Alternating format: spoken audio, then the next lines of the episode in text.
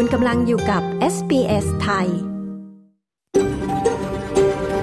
SBS A world of difference You're with SBS Thai on mobile, online and on radio คุณกำลังฟัง SBS ไทยทางโทรศัพท์มือถือออนไลน์ และวิทยุ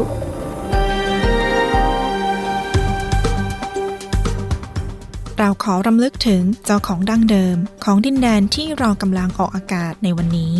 SBS ไทยขอแสดงความเคารพ ต่อชาววูรันเจรี วอยวูรัง จากชาติคูลิน และต่อผู้อาวุโสทั้งในอดีตและปัจจุบัน และเรายังตระหนักถึงเจ้าของดั้งเดิม จากดินแดนชาวอะบอริจิน และชาวเกาะช่องแคบทอร์เรส ทั่วประเทศที่คุณกำลังรับฟังเราในวันนี้ด้วย สวัสดีค่ะ คุณกำลังฟังรายการ SBS ไทยอยู่นะคะ ในคืนวันจันทร์ที่ 24 กรกฎาคมค่ะ พุทธศักราช 2566 คริสตศักราช 2023 กับดิฉันชลดากรมยินดีเช่นเคยนะคะ ออกอากาศสดจากห้องส่ง ที่เมืองเมลเบิร์น ประเทศออสเตรเลีย ฟังตัวอย่างรายการคืนนี้กันก่อนค่ะ Almost every new job that's created in the years ahead will require young people to finish school and then go on to TAFE or to university.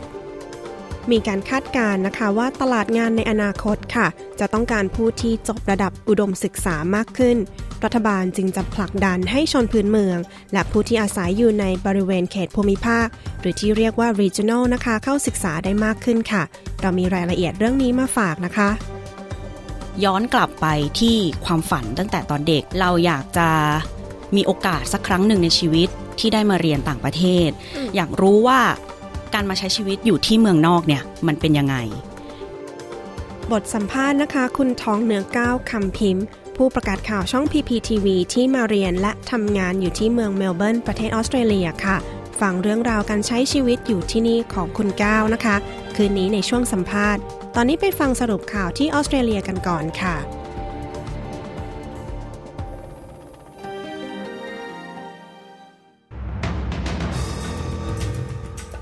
หอการค้าติงการเปลี่ยนแปลงสำหรับลูกจ้างแคชชวลจะส่งผลเสียต่อธุรกิจขนาดเล็ก การสำรวจล่าสุดชี้ชาวออสเตรเลีย 2 ใน 3 เผชิญความเครียดเรื่องที่อยู่อาศัย เพื่อไทยนัดหารือ 8 พักร่วมพรุ่งนี้เพื่อหาแนวทางเดินหน้าจัดตั้งรัฐบาล ติดตามสรุปข่าวรอบวันจาก SBS ไทย จันทร์ที่ 24 กรกฎาคม 2566 กับดิฉัน ปริสุทธ์สดใสค่ะ หัวหน้าหอการค้าและอุตสาหกรรมแห่งออสเตรเลียกล่าวว่า การเปลี่ยนแปลงที่รัฐบาลสหพันธรัฐเสนอ เกี่ยวกับการจ้างงานลูกจ้างแคชชวลจะส่งผลเสียต่อธุรกิจขนาดเล็ก ข้อเสนอใหม่นี้มีเป้าหมายเพื่อทำให้แน่ใจได้ว่า พนักงาน casual ที่ทำงานตามชั่วโมงทำงานที่เหมือนเดิมอย่างต่อเนื่อง จะมีทางเลือกที่จะขอเปลี่ยนไปเป็นพนักงานประจำได้หากต้องการ การปฏิรูปนี้จะกำหนดให้นายจ้าง ต้องเสนอตำแหน่งงานประจำให้แก่ลูกจ้าง casual ซึ่งคาดว่ามีจำนวนราว 850,000 คนทั่วออสเตรเลีย แต่ลูกจ้างไม่จำเป็นต้องรับข้อเสนอ และยังคงสามารถเป็นพนักงาน casualเพื่อรับค่าจ้างเพิ่มพิเศษ หรือ casual loading ได้ต่อไป แทนการได้สิทธิ์ต่างๆ เช่น การได้ค่าจ้างเมื่อลาป่วยและได้วันลาพักร้อน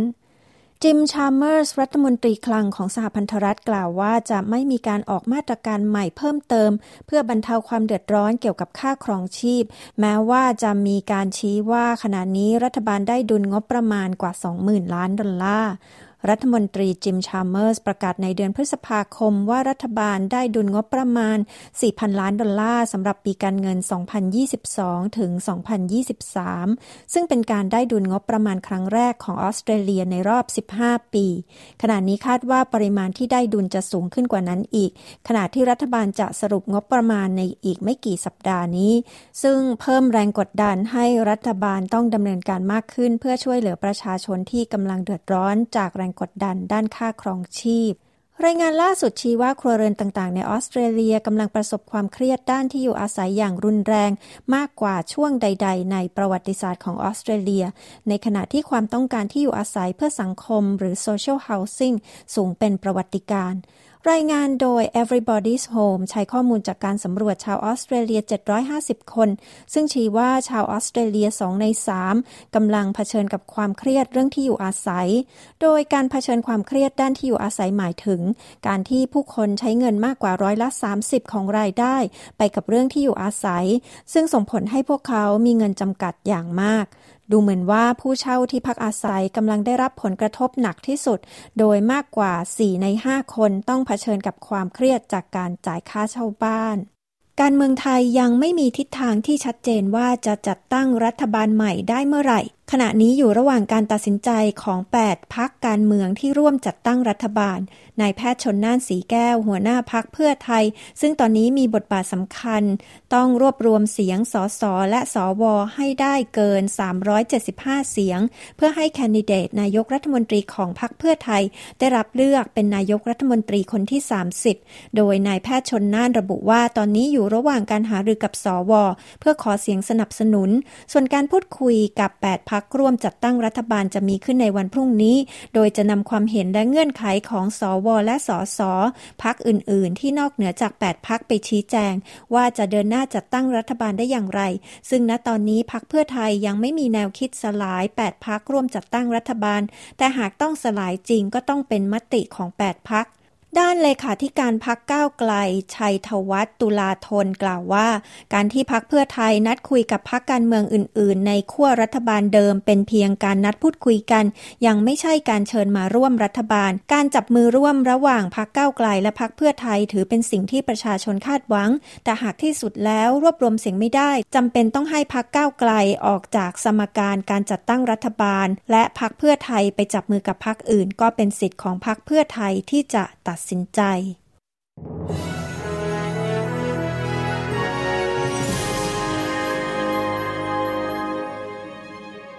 มาดูอัตราแลกเปลี่ยนเงินตราระหว่างประเทศวันนี้ 1 ดอลลาร์สหรัฐแลกเป็นเงินไทยได้ 34 บาท 52 สตางค์ 1 ดอลลาร์ออสเตรเลียแลกเป็นเงินไทยได้ 23 บาท 18 สตางค์ 1 ดอลลาร์ออสเตรเลียแลกเป็นเงินดอลลาร์สหรัฐได้ 67 เซนต์ค่ะ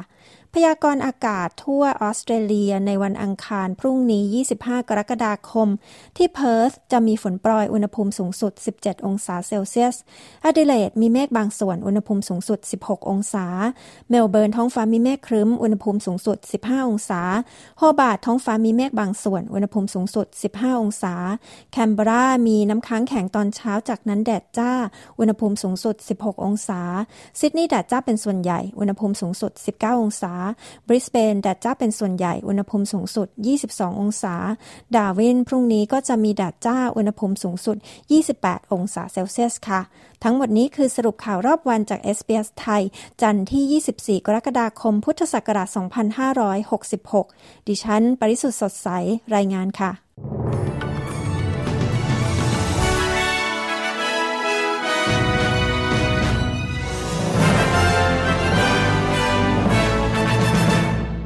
อนนี้ไปฟังเรื่องของความพยายามให้นักเรียนค่ะสามารถเรียนในระดับอุดมศึกษาได้มากขึ้น รวมถึงนักเรียนที่เป็นชนพื้นเมือง และนักเรียนที่อาศัยอยู่ในเขตภูมิภาคที่ออสเตรเลียนะคะ ไปฟังกันค่ะ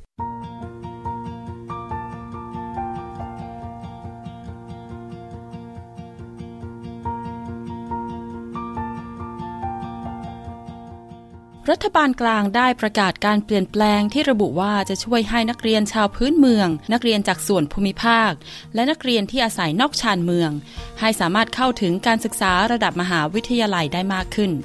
การปฏิรูปดังกล่าวมาจากการรายงานขององค์กรประเมินคุณภาพการศึกษาระดับอุดมศึกษาแห่งชาติ หรือ Australian Universities Accord Interim Report ซึ่งระบุว่างานในอนาคตจำนวนมากต้องการคนที่ได้รับการศึกษาในระดับมหาวิทยาลัย และระบุว่าเราต้องกล้าที่จะเปลี่ยนแปลงในระยะยาว รายงานเรื่องนี้โดยคุณซูเฟียทาริก เรียบเรียงและนำเสนอโดยชยดาพาว SBS ไทย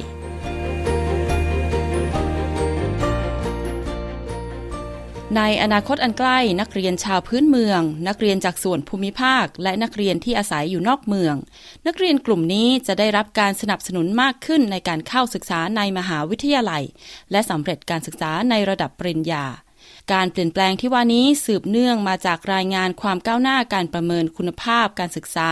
ในระดับอุดมศึกษาครั้งใหญ่ที่สุดในรอบ 15 ปีของออสเตรเลีย รัฐมนตรีกระทรวงศึกษาธิการแห่งรัฐบาลสหพันธรัฐ เจสันแคลร์ได้ถแถลงรายงานความก้าวหน้าผลการประเมินคุณภาพการศึกษา ระดับอุดมศึกษาแห่งชาติ ที่จัดขึ้นที่กรมประชาสัมพันธ์ รัฐมนตรีแคลร์กล่าวว่ามีมาตรการ 5 ประการที่ได้รับคำแนะนำจากคณะกรรมาการประเมินคุณภาพการศึกษา ที่รัฐบาลจะดำเนินการทันที เขากล่าวว่า Almost every new job that's created in the years ahead will require young people to finish school and then go on to TAFE or to university. ในอนาคตงานเกือบทุกที่ต้องการให้คนรุ่นใหม่เรียนจบมัธยมปลาย แล้วไปเรียนต่อที่เทฟ หรือมหาวิทยาลัย ในปัจจุบันในตลาดแรงงานมีประชากรร้อยละ 36 ที่มีวุฒิปริญญาตรี จากรายงานเล่มนี้คาดการว่า ภายในกลางทศวรรษนี้ คนรุ่นใหม่จะจบการศึกษา ระดับอุดมศึกษาเพิ่มขึ้นถึงร้อยละ 55 รายงานความก้าวหน้าผลการประเมินคุณภาพการศึกษา ระดับอุดมศึกษายังระบุว่า สิ่งที่สำคัญมากประการหนึ่งคือ เราต้องเพิ่มโอกาสให้นักศึกษา มหาวิทยาลัย ที่อาศัยย่านชานเมือง ส่วนภูมิภาค และนักเรียนที่มีภูมิหลังยากจน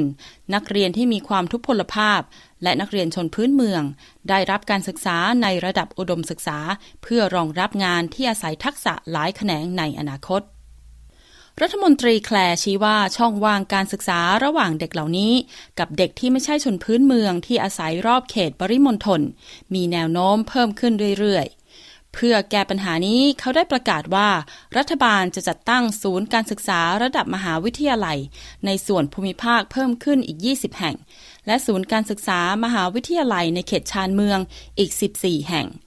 นอกจากนี้รัฐบาลจะขยายการประกันความต่อเนื่องการศึกษา ในระดับอุดมศึกษาออกไปอีกสองปี เพื่อให้ทุนสนับสนุนแก่มหาวิทยาลัยต่างๆ โดยมีเงื่อนไขบางประการรัฐมนตรีแคลยังได้ประกาศการเปลี่ยนแปลงที่สำคัญสองประการ เพื่อช่วยให้นักเรียนที่เป็นชาวพื้นเมืองออสเตรเลีย สามารถเข้าเรียนในมหาวิทยาลัย และสำเร็จการศึกษาในระดับปริญญาได้มากขึ้น ประการแรกคือการขยายการให้ทุนการศึกษาแก่นักเรียนชนพื้นเมืองทุกคน ที่มีคุณสมบัติเข้าข่ายกับหลักสูตรที่พวกเขาสมัคร ซึ่งในปัจจุบันนี้เงื่อนไขดังกล่าว ใช้กับนักเรียนในส่วนภูมิภาคและห่างไกลในออสเตรเลียเท่านั้น นอกจากนี้รัฐบาลจะยกเลิกกฎการผ่านเกณฑ์ร้อยละ 50 ซึ่งนำมาใช้เป็นส่วนหนึ่งของโครงการบัณฑิตพร้อมทำงานของรัฐบาลชุดที่แล้ว รัฐมนตรีกระทรวงศึกษาเจสันแคลร์เปิดเผยว่า The former government introduced a rule that if you had attempted at least eight study units and failed more than half, that you were not eligible for further Commonwealth support for that course. At Western Sydney University this year, it has already led to 1,350 students being forced to quit. รัฐบาลที่แล้วออกกฎว่าถ้าคุณเรียนอย่างน้อย 8 หน่วยกิจแต่ไม่ผ่านเกณฑ์มากกว่า 4 หน่วยกิจ หรือเป็นจำนวนครึ่งหนึ่งของหน่วยกิจที่ลงทะเบียน คุณจะไม่มีสิทธิ์ได้รับเงินกู้ Commonwealth เพิ่มเติมสำหรับหลักสูตรนั้น และในปีนี้ที่มหาวิทยาลัยเวสเทิร์นซิดนีย์ระเบียบข้อบังคับที่ว่าทำให้นักศึกษาจำนวน 1,350 คน ถูกบังคับให้ออก ซึ่งนักเรียนส่วนใหญ่มาจากภูมิหลังที่ยากจนโดยประมาณนักศึกษามากกว่า 13,000 คนในมหาวิทยาลัย 27 แห่ง ได้รับผลกระทบจากข้อบังคับนี้ รัฐมนตรีแคลร์ระบุ ส่วนแคทริโอนาแจ็กสัน ประธานกรรมการบริหารของ Universities Australia กล่าวว่า คณะกรรมการบริหารในภาคส่วนนี้เห็นด้วยกับการประเมินและมาตรการดำเนินการดังกล่าว แต่ชี้ว่ารัฐบาลจำเป็นต้องขยายการดำเนินการมากขึ้น เพื่อสนับสนุนการวิจัย ประธานกรรมการบริหารแจ็คสันชี้ว่า Very pleased uh, with the announcements made today for the um, release of the interim report. Five actions uh, for action now. Uh, clearly, the government and the Accord panel have been listening to universities who said there were some things that couldn't wait. So, demand-driven places for Indigenous students. เรามีความยินดีเป็นอย่างยิ่งกับการประกาศในวันนี้สำหรับผลการประเมินความคืบหน้าและมาตรการ 5 ประการตอนนี้เห็นได้ชัดว่ารัฐบาลและคณะกรรมการรับฟังในสิ่งที่มหาวิทยาลัยต่างๆนำเสนอ ว่ามีบางสิ่งที่เรารอไม่ได้ ดังนั้นความต้องการที่จะผลักดันให้มีนักเรียนชนพื้นเมืองมากขึ้น มันเป็นการสิ้นสุดของการไม่หืออือในเรื่องนี้ ระเบียบบังคับที่นักศึกษาต้องผ่านหน่วยกิจเกินครึ่งทำให้นักศึกษาที่ด้อยโอกาส และนักศึกษาทั่วไปในมหาวิทยาลัยของเราต้องออกจากระบบ และการขยายโครงการประกันความต่อเนื่องทางการศึกษา ก็สามารถต่อลมหายใจให้มหาวิทยาลัยเพิ่มขึ้น ประธานกรรมการบริหารแคทรีโอนาแจ็คสันกล่าว ส่วนโฆษกกระทรวงศึกษาธิการของพรรคฝ่ายค้านซาร่าแฮนเดอร์สันโต้ว่า รัฐบาลให้ความสำคัญกับตัวเลขการเข้ามหาวิทยาลัยมากกว่าผลลัพธ์ เธอกล่าวว่า This was a really important opportunity to drive substantial reform in the higher education sector, but regrettably, based on what we've seen today in the reports, the government is focusing far too much on driving university places rather than focusing on student outcomes. นี่เป็นโอกาสที่สำคัญมากในการขับเคลื่อนการปฏิรูปที่สำคัญในระดับอุดมศึกษา แต่จากรายงานในวันนี้รัฐบาลกำลังมุ่งเน้นไปที่ตัวเลขการเข้ามหาวิทยาลัย มากกว่าที่จะมุ่งเน้นไปที่ผลลัพธ์ทางการศึกษาของนักเรียน รัฐบาลไม่ได้นำประเด็นที่มหาวิทยาลัยมีส่วนที่ทำให้อัตราการจบการศึกษาลดลงมาพิจารณา และมันน่าผิดหวังมาก และอีกประการหนึ่งที่น่าผิดหวังก็คือ การที่รัฐบาลยกเลิกระเบียบการผ่านหน่วยกิจอย่างน้อยครึ่งหนึ่ง เพราะว่าจริงๆแล้ว มันถูกออกแบบมาเพื่อช่วยเหลือนักเรียน ไม่ใช่การลงโทษพวกเขา โฆษกกระทรวงศึกษาธิการของพรรคฝ่ายค้านซาร่าแฮนเดอร์สันชี้ สหภาพนักศึกษาแห่งชาติเห็นด้วยกับการเปลี่ยนแปลงนี้ แต่ยังกล่าวว่าขั้นตอนต่างๆ จะต้องเน้นนักศึกษาเป็นศูนย์กลาง รวมถึงการให้ความสำคัญกับความปลอดภัย และการยุติการข่มขืนในมหาวิทยาลัยโฆษกด้านการศึกษาของพรรคกรีนส์เมอรีฟารุคีกล่าวว่า รัฐบาลพลาดโอกาสในการปฏิรูปมหาวิทยาลัยในเรื่องที่เร่งด่วนเช่น การช่วยเหลือการชำระหนี้การศึกษาของนักศึกษา รายงานความคืบหน้านี้ยังระบุแนวคิดเชิงนโยบายอื่น ๆ อีก 70 ข้อ ที่กำลังพิจารณาและจะนำเสนอในรายงานฉบับเต็ม ที่มีกำหนดส่งมอบในเดือนธันวาคมนี้ นโยบายเหล่านี้รวมถึงการเก็บภาษีนักศึกษาต่างชาติ การเปลี่ยนแปลงโครงการเงินกู้ เพื่อการศึกษาระดับอุดมศึกษา และการเปลี่ยนแปลงอื่น ๆ ในชุดมาตรการบัณฑิตพร้อมทำงาน ซึ่งจะทำให้บางหลักสูตร เช่น ศิลปะและมนุษยศาสตร์มีค่าเทอมแพงขึ้น การศึกษายังเป็นหนึ่งในประเด็นสำคัญที่รัฐบาลต้องการให้คณะกรรมการชนพื้นเมือง และชาวเกาะช่องแคบทอร์เรส ได้ให้คำแนะนำต่อรัฐสภานายกรัฐมนตรีแอนโทนีอัลบานีซีได้ยื่นญัตติการลงประชามติ เพื่อเปลี่ยนรัฐธรรมนูญฉบับปัจจุบันของออสเตรเลีย เพื่อรับรองเสียงของชนพื้นเมืองของออสเตรเลีย ในช่วงระหว่างเดือนตุลาคมถึงธันวาคมนี้ และจะมีขึ้นหลังจากที่คณะกรรมการการเลือกตั้งของออสเตรเลียจัดทำแผ่นพับการลงประชามติว่าเห็นด้วย yes หรือไม่เห็นด้วย no กับการลงประชามติในครั้งนี้ ซึ่งประเด็นนี้ยังไม่มีกำหนดการแน่ชัด นายอัลบานิซีกล่าวกับวิทยุ 2GB ว่าแผ่นพับการลงประชามติกำลังถูกใช้เป็นการรวบรวม มุมมองส่วนตัวของนักเคลื่อนไหวบางคน โดยมีวัตถุประสงค์หวังผลต่อข้อเสนอเสียงรับรองเสียงของชนพื้นเมืองของออสเตรเลียต่อรัฐสภา เขากล่าวว่า Now, our system of government will not change. There's no, there won't be someone sitting in the cabinet room. There won't be someone who's not elected sitting in the parliament. And that's why I say ในขณะนี้เราจะไม่เปลี่ยนแปลงการปกครอง จะไม่มีใครนั่งในห้องประชุมคณะรัฐมนตรี จะไม่มีใครที่ไม่ได้รับเลือกตั้งให้นั่งในสภา และนั่นคือเหตุผลที่ผมบอกว่านี่เป็นคำขอที่เรียบง่าย นี่เป็นเพียงโอกาสที่จะรับฟัง ตอนนี้ความกังวลที่ชาวพื้นเมืองออสเตรเลียมีคือ ผลลัพธ์ที่ปฏิบัติได้จริง ทั้งด้านสุขภาพ การศึกษา ที่อยู่อาศัย และการลดอัตราการคุมขัง เราต้องทำให้ดีกว่านี้ นายกรัฐมนตรีอาบานิซีกล่าว รัฐมนตรีว่าการกระทรวงศึกษาธิการกล่าวว่า การรับรองเสียงของชนพื้นเมืองของออสเตรเลีย คือการรับฟัง ซึ่งจะไม่เกี่ยวข้องกับคำแนะนำจากกระทรวง เขาชี้ว่า It's also about listening um, that when you listen you make better decisions better use of taxpayers money you know we have not got this right if you're a young indigenous person today มันคือการรับฟังเพื่อให้เราตัดสินใจได้ดีขึ้น ใช้เงินภาษีของประชาชนอย่างมีประสิทธิภาพมากขึ้น หากวันนี้คุณเป็นเยาวชนพื้นเมือง คุณมีแนวโน้มที่จะเสียชีวิตในการคลอดบุตร คุณมีแนวโน้มที่จะปลิดชีวิตตัวเอง คุณมีแนวโน้มที่จะออกจากโรงเรียน คุณมีแนวโน้มที่จะติดคุกมากกว่าเข้ามหาวิทยาลัย มากกว่าคนที่เหลือทั้งประเทศ รัฐมนตรีว่าการกระทรวงศึกษาธิการแคลกล่าว คุณกำลังอยู่กับ SBS ไทย คุณกำลังฟังรายการ SBS ไทย เรากำลังออกอากาศสดจากห้องส่งที่เมืองเมลเบิร์น ประเทศออสเตรเลียค่ะ SBS ไทย ออกอากาศสดทุกคืนวันจันทร์ และวันพฤหัสบดีเวลาสี่ทุ่มของออสเตรเลียนะคะ และทุกคืนวันจันทร์กับดิฉันชลดากรมยินดีค่ะ ฟังรายการสดได้ผ่านช่อง SBS Radio ช่องที่ 2 ทั้งทางโทรทัศน์ดิจิทัล เลือกช่อง 38 หรือผ่านแอป SBS Audio ค่ะ รายการย้อนหลังฟังผ่านพอดแคสต์ได้ทุกแพลตฟอร์มนะคะ หรือทางเว็บไซต์ www.sbs.com.au/thai ค่ะคุณผู้ฟังคะทุกๆ ปีนะคะ SBS จะสอบถามไอเดียค่ะ เพื่อจัดทำพอดแคสต์เพื่อที่เราจะได้มีพอดแคสต์ที่หลากหลายนะคะ สามารถครอบคลุมทุกกลุ่มผู้ฟังของชุมชนไทย ถ้าหากว่าคุณผู้ฟังที่กำลังฟังอยู่นะคะ มีไอเดียใหม่ๆ หรือมีไอเดียพอดแคสต์ซีรีส์ที่อยากแบ่งปัน สามารถส่งไอเดียมาได้ที่ sbs.com au/podcastpitch ค่ะ ส่งมาภายในวันที่ 31 กรกฎาคมนี้นะคะ และตั้งแต่วันที่ 1 กรกฎาคมที่ผ่านมานะคะ รายการของเราก็มีการปรับเนื้อหา รายการวันจันทร์จะมีทั้งข่าวจากที่ออสเตรเลียและจากประเทศไทย เรายังคงมีช่วงสัมภาษณ์เหมือนเดิมค่ะ และช่วงท้ายรายการจะเป็นช่วงเรียนภาษาอังกฤษค่ะ รายการวันจันทร์คือดิฉันชลดากรมยินดีเหมือนเดิมนะคะ ตอนนี้ไปฟังข่าวสายตรงจากประเทศไทยค่ะ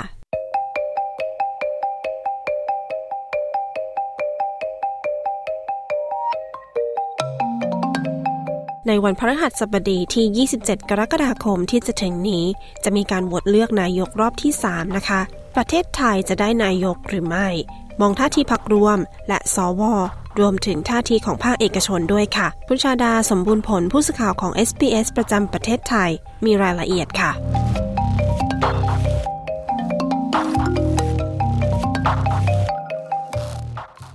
สวัสดีค่ะ คุณชาดา การโหวตลงคะแนนเสียงในรัฐสภานะคะ เพื่อเลือกนายกรัฐมนตรีของประเทศไทยคนถัดไปคนที่ 30 ในวันที่ 27 กรกฎาคมนี้ จะโหวตได้ไหมคะรอบนี้ ตอนนี้สมาชิกวุฒิสภามีท่าทีอย่างไรกันบ้างคะหลังจากที่มีการโหวตมาแล้ว2รอบค่ะ สวัสดีคุณผู้ฟังที่เคารพทุกท่านค่ะสำหรับเรื่องของสถานการณ์การเมืองไทยตอนนี้คงจะต้องรอลุ้นกันกับการโหวตเลือกนายกรัฐมนตรี ที่มีกำหนดการประชุมรัฐสภาในวันที่ 27 กรกฎาคมนี้ค่ะ เสียงสำคัญที่จะมีส่วนในการโหวตเลือกนายกรัฐมนตรี และจะทำให้ประเทศไทยได้นายกรัฐมนตรีคนใหม่หรือไม่ ก็อยู่ที่เสียงของสวหรือสมาชิกวุฒิสภานายเสรีสุวรรณพานนท์สมาชิกวุฒิสภาก็มองว่า ณตอนนี้พักเพื่อไทยในฐานะแกนนำจัดตั้งรัฐบาล ไม่จำเป็นจะต้องมาเจรจากับสว เพราะว่าบทบาทตามรัฐธรรมนูญกำหนดไว้ว่าหน้าที่ของสว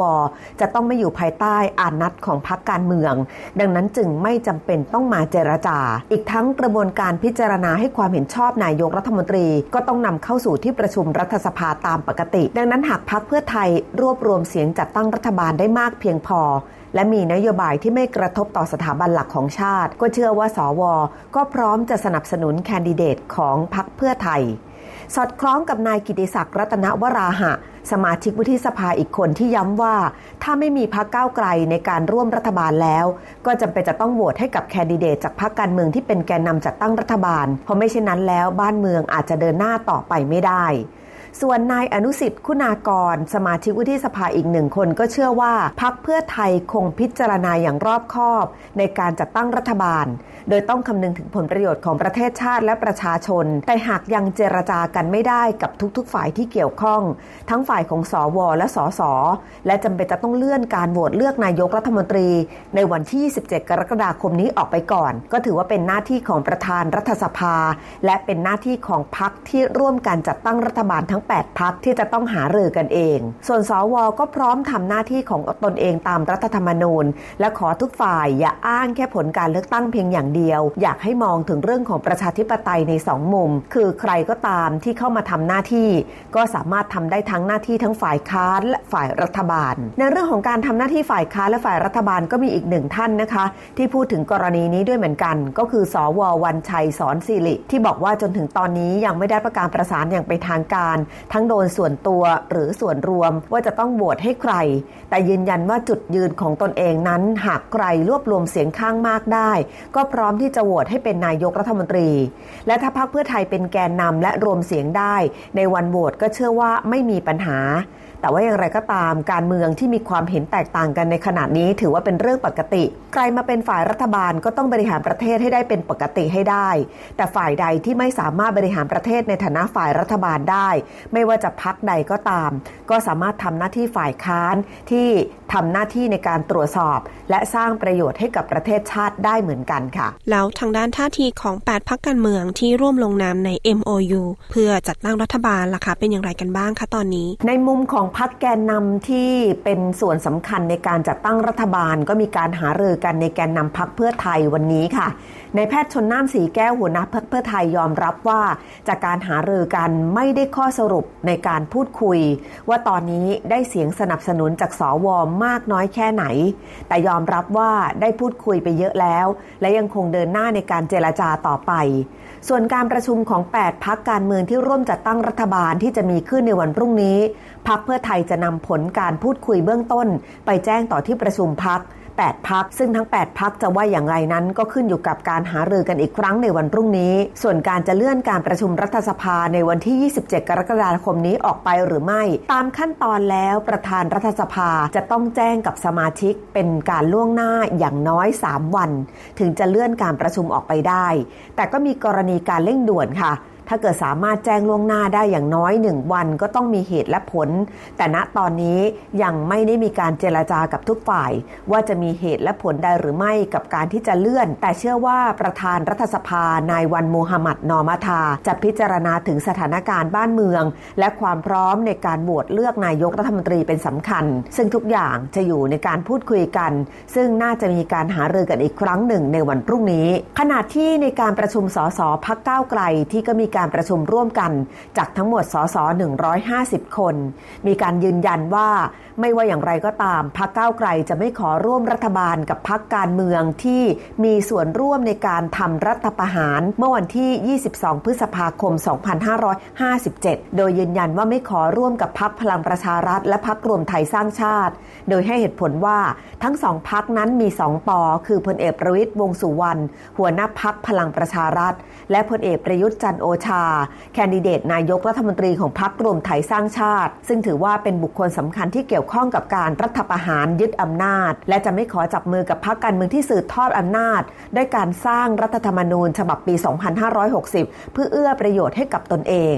และผลการเลือกตั้งที่เกิดขึ้นเมื่อ 14 พฤษภาคมที่ผ่านมาพรรคก้าวไกลมองว่า นี่เป็นการประกาศเจตจำนงของประชาชนที่ชัดเจนว่าต้องการจะเปลี่ยนขั้วรัฐบาล ด้วยการลงคะแนนเสียงเลือกให้พรรคก้าวไกลชนะเป็นอันดับหนึ่งและให้พรรคเพื่อไทยชนะเป็นอันดับสองดังนั้นจึงเป็นไปไม่ได้ ถ้าหากจะไปรวมเสียงกับขั้วเดิม ทั้งพักพลังประชารัฐ และพักรวมไทยสร้างชาติ ทั้งนี้แม้ว่าพักเก้าไกลเองจะไม่สามารถเป็นแกนนำจัดตั้งรัฐบาลได้ แต่ในที่ประชุมของสสพักเก้าไกลยืนยันว่า ณวันนี้สิ่งสำคัญคือไม่ใช่ต้องการให้นายพิธาลิ้มเจริญรัตเป็นนายกรัฐมนตรี หรือให้พักเก้าไกลเป็นแกนนำจัดตั้งรัฐบาล แต่สิ่งสำคัญที่สสของพักต้องการก็คือ จัดตั้งรัฐบาลที่ประกอบไปด้วย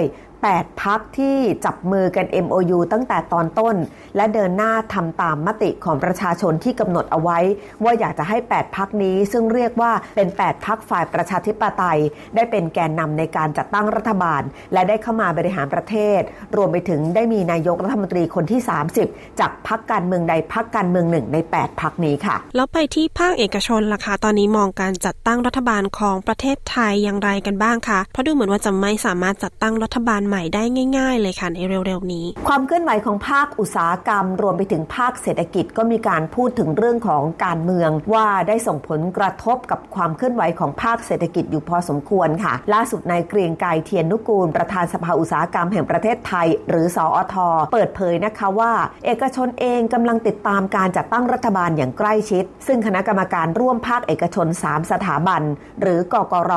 ก็ยังคงยืนยันความเห็นตามเดิมว่าไทม์ไลน์ควรจะเป็นไปตามที่เคยกำหนดไว้ก่อนหน้านี้ ก็คือควรจะมีรัฐบาลให้ได้ภายในเดือนสิงหาคมนี้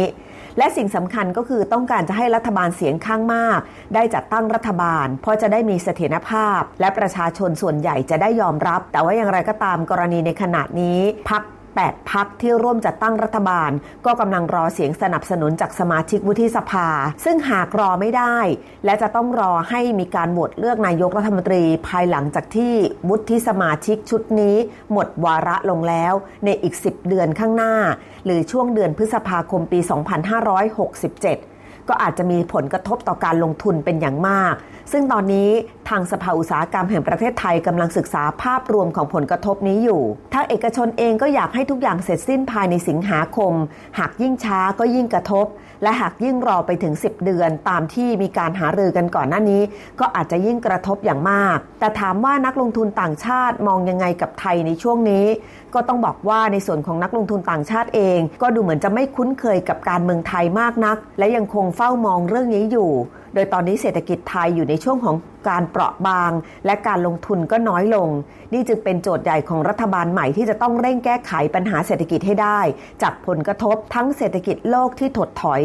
รวมไปถึงผลกระทบที่เกิดขึ้นต่อการส่งออกของไทยที่ปีนี้มีแนวโน้มเติบโตแค่0ถึงลบ2เปอร์เซ็นต์แม้ว่าการท่องเที่ยวจะฟื้นตัวแต่หากการเมืองไม่นิ่ง และก็นำไปสู่การประท้วงหรือการเดินลงถนน อาจจะฉุดความเชื่อมั่นของนักท่องเที่ยว ในช่วงปลายปีที่เป็นช่วงไฮซีซั่นและก็จะยิ่งกระทบต่อด้านเศรษฐกิจไทยเพิ่มมากขึ้น ขณะเดียวกันในส่วนของภาคอุตสาหกรรมยังมองได้ว่าปัญหาเรื่องของภัยแล้งจากปรากฏการณ์เอนิโยก็เป็นเรื่องสำคัญเรื่องหนึ่งที่กระทบกับเรื่องของไทยในต่อระบบเศรษฐกิจทั้งหมด รวมไปถึงปัญหาค่าครองชีพที่ตอนนี้ก็ต้องการรัฐบาลชุดใหม่เข้ามาแก้ไขเป็นการด่วนด้วย ดิฉันชาดาสมบูรณ์ผลรายงานข่าวสำหรับ SBS ไทย รายงานจากกรุงเทพมหานครค่ะ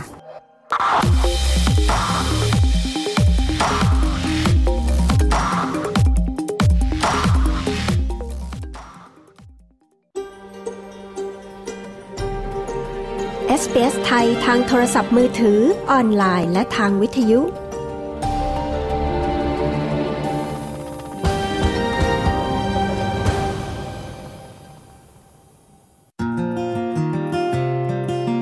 SBS ไทยออกอากาศทุกวันจันทร์และพฤหัสบดี เวลา 22 นาฬิกา มีทางเลือกรับฟังรายการมากมาย ผ่านวิทยุอนาล็อก ทีวีดิจิตอล ออนไลน์ หรือแอปโทรศัพท์เคลื่อนที่ SBS ไทย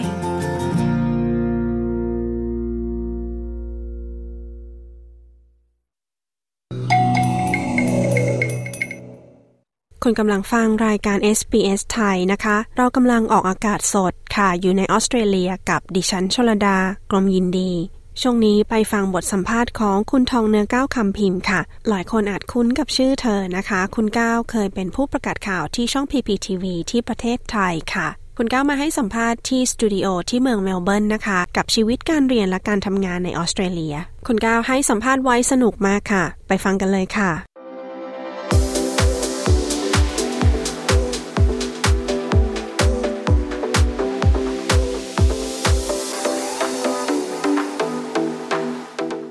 คนไทยหลายคนนะคะ มีความฝันที่จะมาใช้ชีวิตอยู่ต่างประเทศ มาฝึกภาษาหรือมาทำงาน หรือมาใช้ชีวิตกับครอบครัว คุณทองเนื้อก้าวคำพิมพ์ค่ะ ก็เป็นอีกหนึ่งในนั้นที่ออกจากงานผู้ประกาศข่าวนะคะ เพื่อมาทำตามความฝันอยู่ที่นี่ค่ะ คุณก้าวมาเล่าให้ฟังนะคะ ถึงชีวิตของเธอที่ออสเตรเลียค่ะ คุณก้าวต้องเจออะไรบ้าง และเธอผ่านมันมาได้อย่างไร ฟังบทสัมภาษณ์กับดิฉันชลดากรมยินดี SBS ไทยค่ะ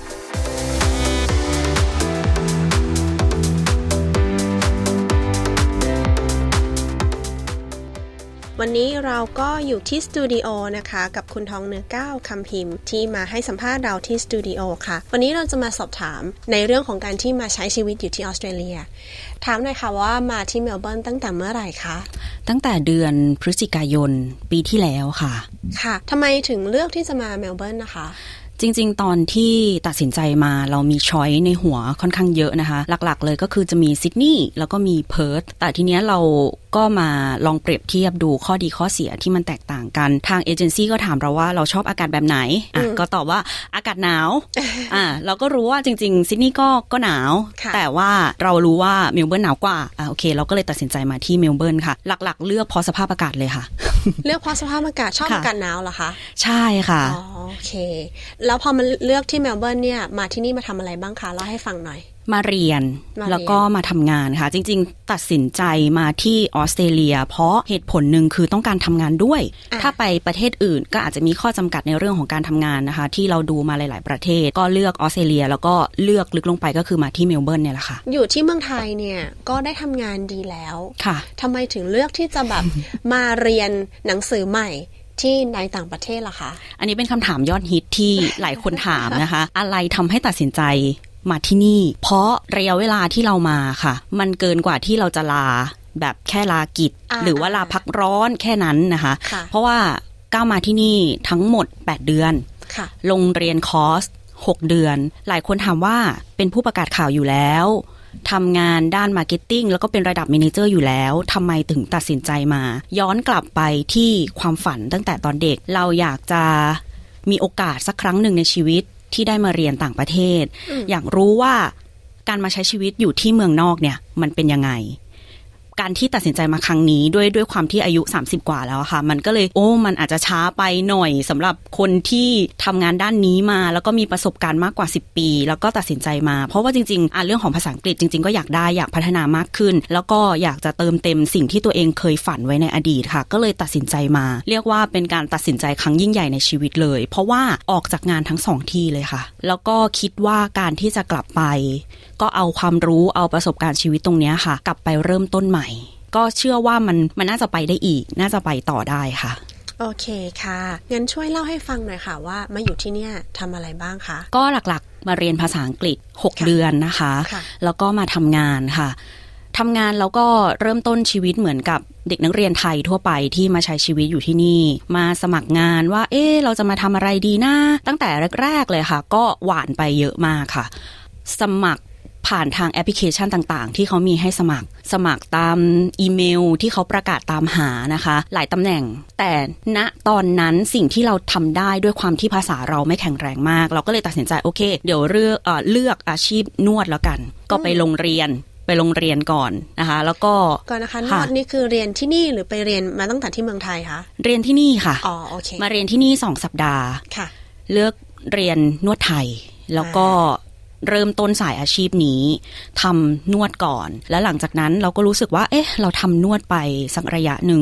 เราไม่ได้ฝึกภาษาอังกฤษ เหมือนตามเป้าหมายที่เราต้องการจะมาใช้ชีวิตที่นี่เลย คือมันสามารถติดต่อสื่อสารกับลูกค้าได้ในแค่ระดับหนึ่งแต่เราต้องการมากกว่านี้ ก็เลยไปสมัครร้านอาหาร ก็ได้งานเป็นเด็กเสิร์ฟมาร้านอาหารเกาหลีค่ะ อันนี้ก็ได้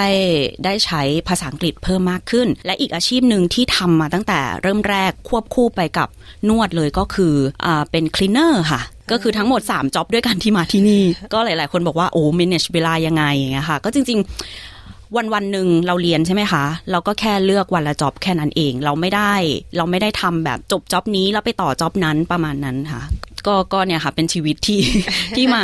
ลองลองนึกภาพนะคะ จากผู้ประกาศข่าวมาเป็น cleaner มาเป็น therapist มาเป็นเอ่อ waitress อย่างเงี้ยค่ะอืมในสามอย่างเนี่ยชอบอันไหนที่สุดคะชอบอันไหนที่สุดเหรอจริง ๆ ชอบเรเทสมากที่สุดเพราะว่าได้ติดต่อสื่อสารกับคน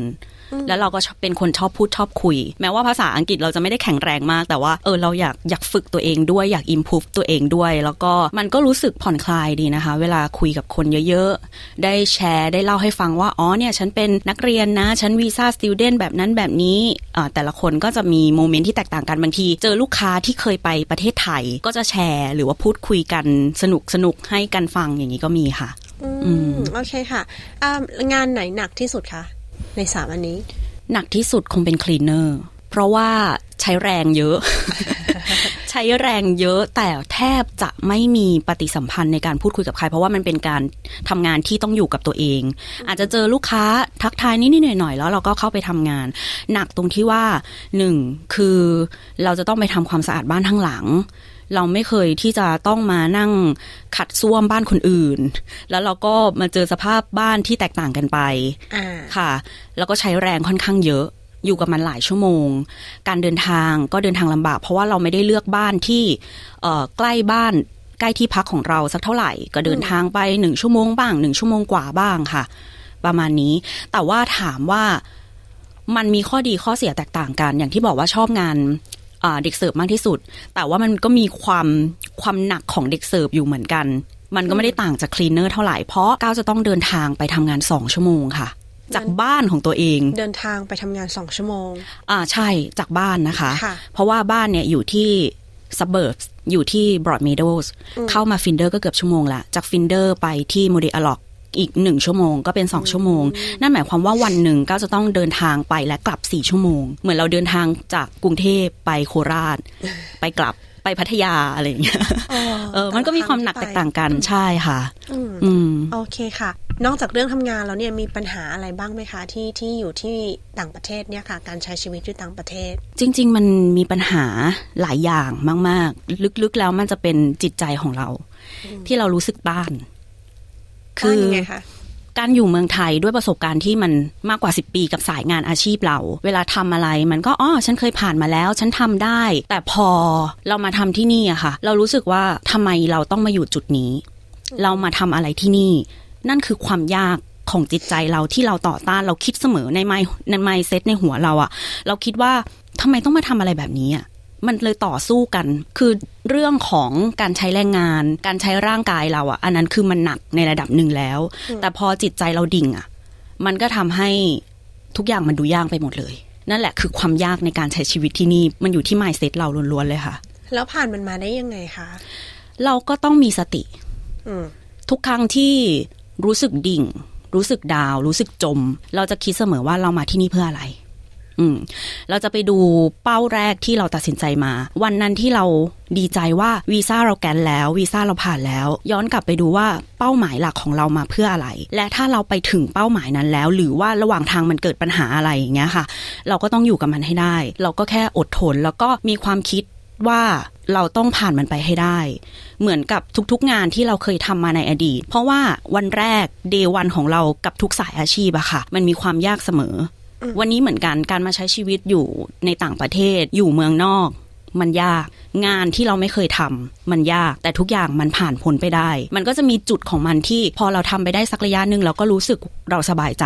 เพราะเราคิดเสมอเลยว่าวันแรกที่เราตัดสินใจมาเรามาเพื่ออะไร เราก็เลยอดทน แล้วก็ทำให้มันสำเร็จรุ่ล่วงตามที่เราตั้งใจอะค่ะ เป็นการสู้ชีวิตอีกแบบหนึ่งเหมือนกันเนาะค่ะอืมต่อให้มาสู้ที่ต่างประเทศก็ตามค่ะ คุณกำลังฟังรายการ SBS ไทยนะคะ เรากำลังพูดคุยอยู่กับคุณทองเนื้อก้าวคำพิมพ์ ที่มาเล่าถึงชีวิตในออสเตรเลียของเธอที่สตูดิโอที่เมืองเมลเบิร์นค่ะ กับดิฉันชลดากรมยินดีทีนี้นอกจากเรื่องที่เจอปัญหาแล้วเนี่ยค่ะ เรื่องประทับใจล่ะค่ะ มีอะไรที่ประทับใจในเมลเบิร์นบ้างคะ อืม จริง ๆ ประทับใจเยอะค่ะ อย่างที่บอกว่าเราตัดสินใจมาที่เมลเบิร์นเพราะสภาพอากาศ แต่มันจะมีความขัดแย้งกันนิดนึง ตอนแรกมาได้สองสัปดาห์ เกลียดสภาพอากาศเมลเบิร์นมาก เพราะมันแปรปรวนจะต้องดูอุณหภูมิทุกวันว่าวันนี้สภาพอากาศเป็นอย่างไรนะคะ แล้วมาถึงปุ๊บติดโควิดเลย ติดโควิดเลยเราก็เลยรู้สึกว่าโอ้โหพอร่างกายเรารู้สึกแย่รู้สึกไม่ไหว มันก็เลยพานไปว่าเออฉันไม่ชอบไม่ชอบสภาพอากาศ แต่พออยู่ไปสักระยะหนึ่งที่นี่อากาศดีมากค่ะ พูดถึง air quality นะคะ คุณภาพของอากาศคือดีมากจริง ๆ ถ้าเทียบกับกรุงเทพหรือว่าเทียบกับประเทศไทย ที่มันมีปัญหาหมอกควันแล้วก็ค่า AQI ที่นั่นคือมันไม่ดีเท่ากับที่นี่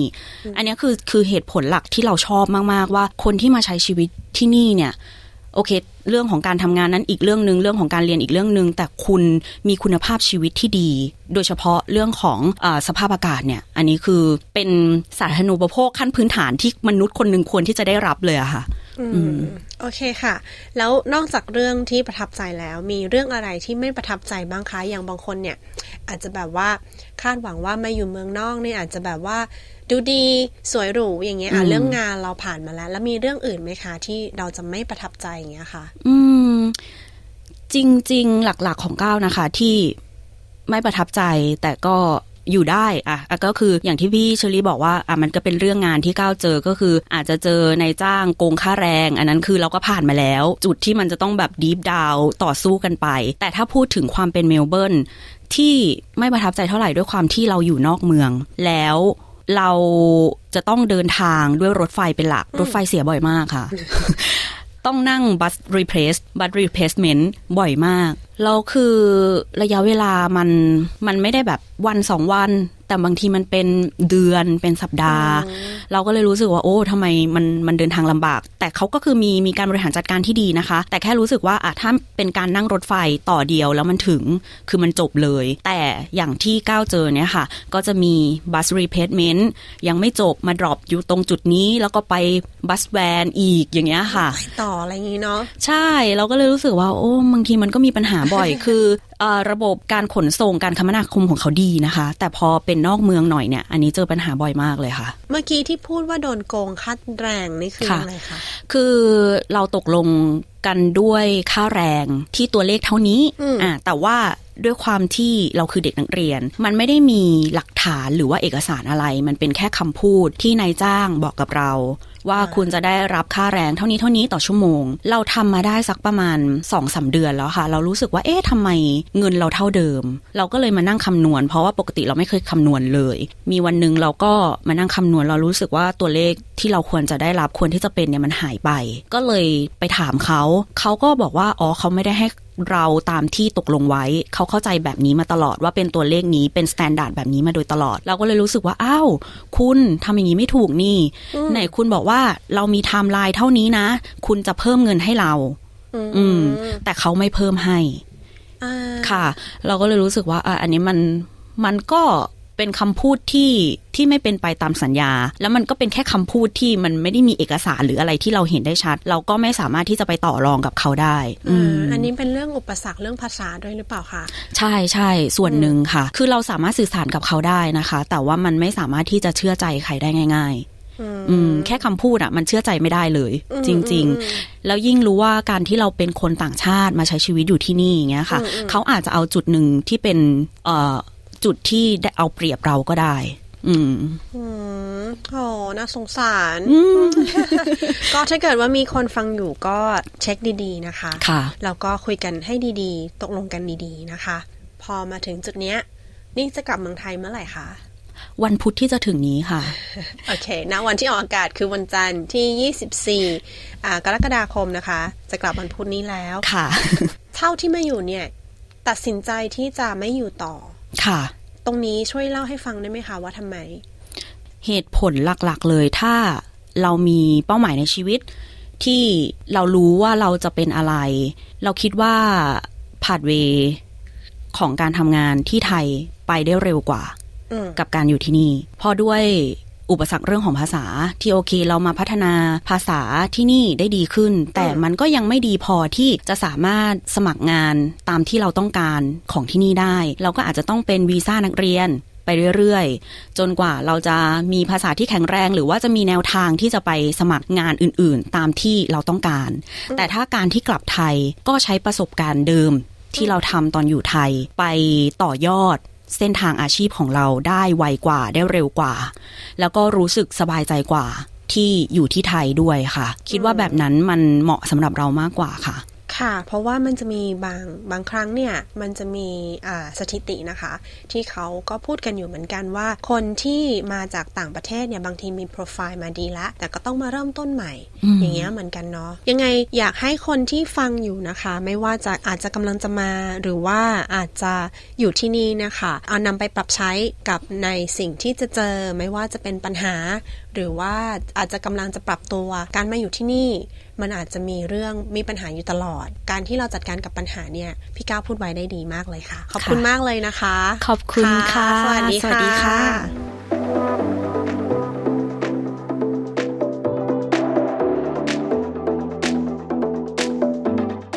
คุณผู้ฟังคะคุณก้าวนะคะ ได้พูดถึงการตัดสินใจครั้งสำคัญของเธอค่ะ การตัดสินใจที่เธอจะกลับไทย และข้อคิดเห็นกับคำที่ว่าใครว่าอยู่เมืองนอกสบาย ฟังบทสัมภาษณ์ฉบับเต็มของคุณทองเนื้อก้าวคำพิมพ์นะคะ ได้ในพอดแคสต์ของ SBS ไทยค่ะ ดิฉันชลดากรมยินดี SBS ไทยรายงานค่ะ